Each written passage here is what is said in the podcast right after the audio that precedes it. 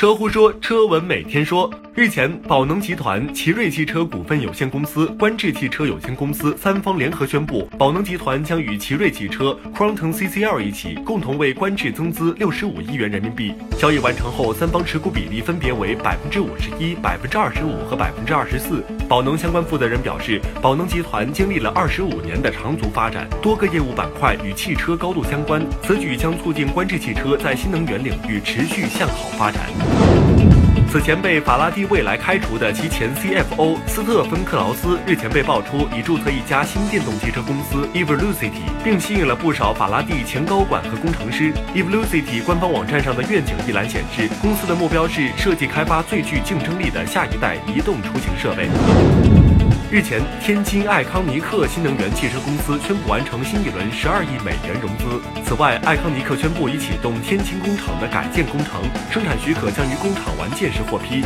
预计将于二零一九年投产。今年十一月，爱康尼克已迎来两大重要里程碑，分别是与微软达成合作，并揭幕在迪拜的全球首间旗舰展厅。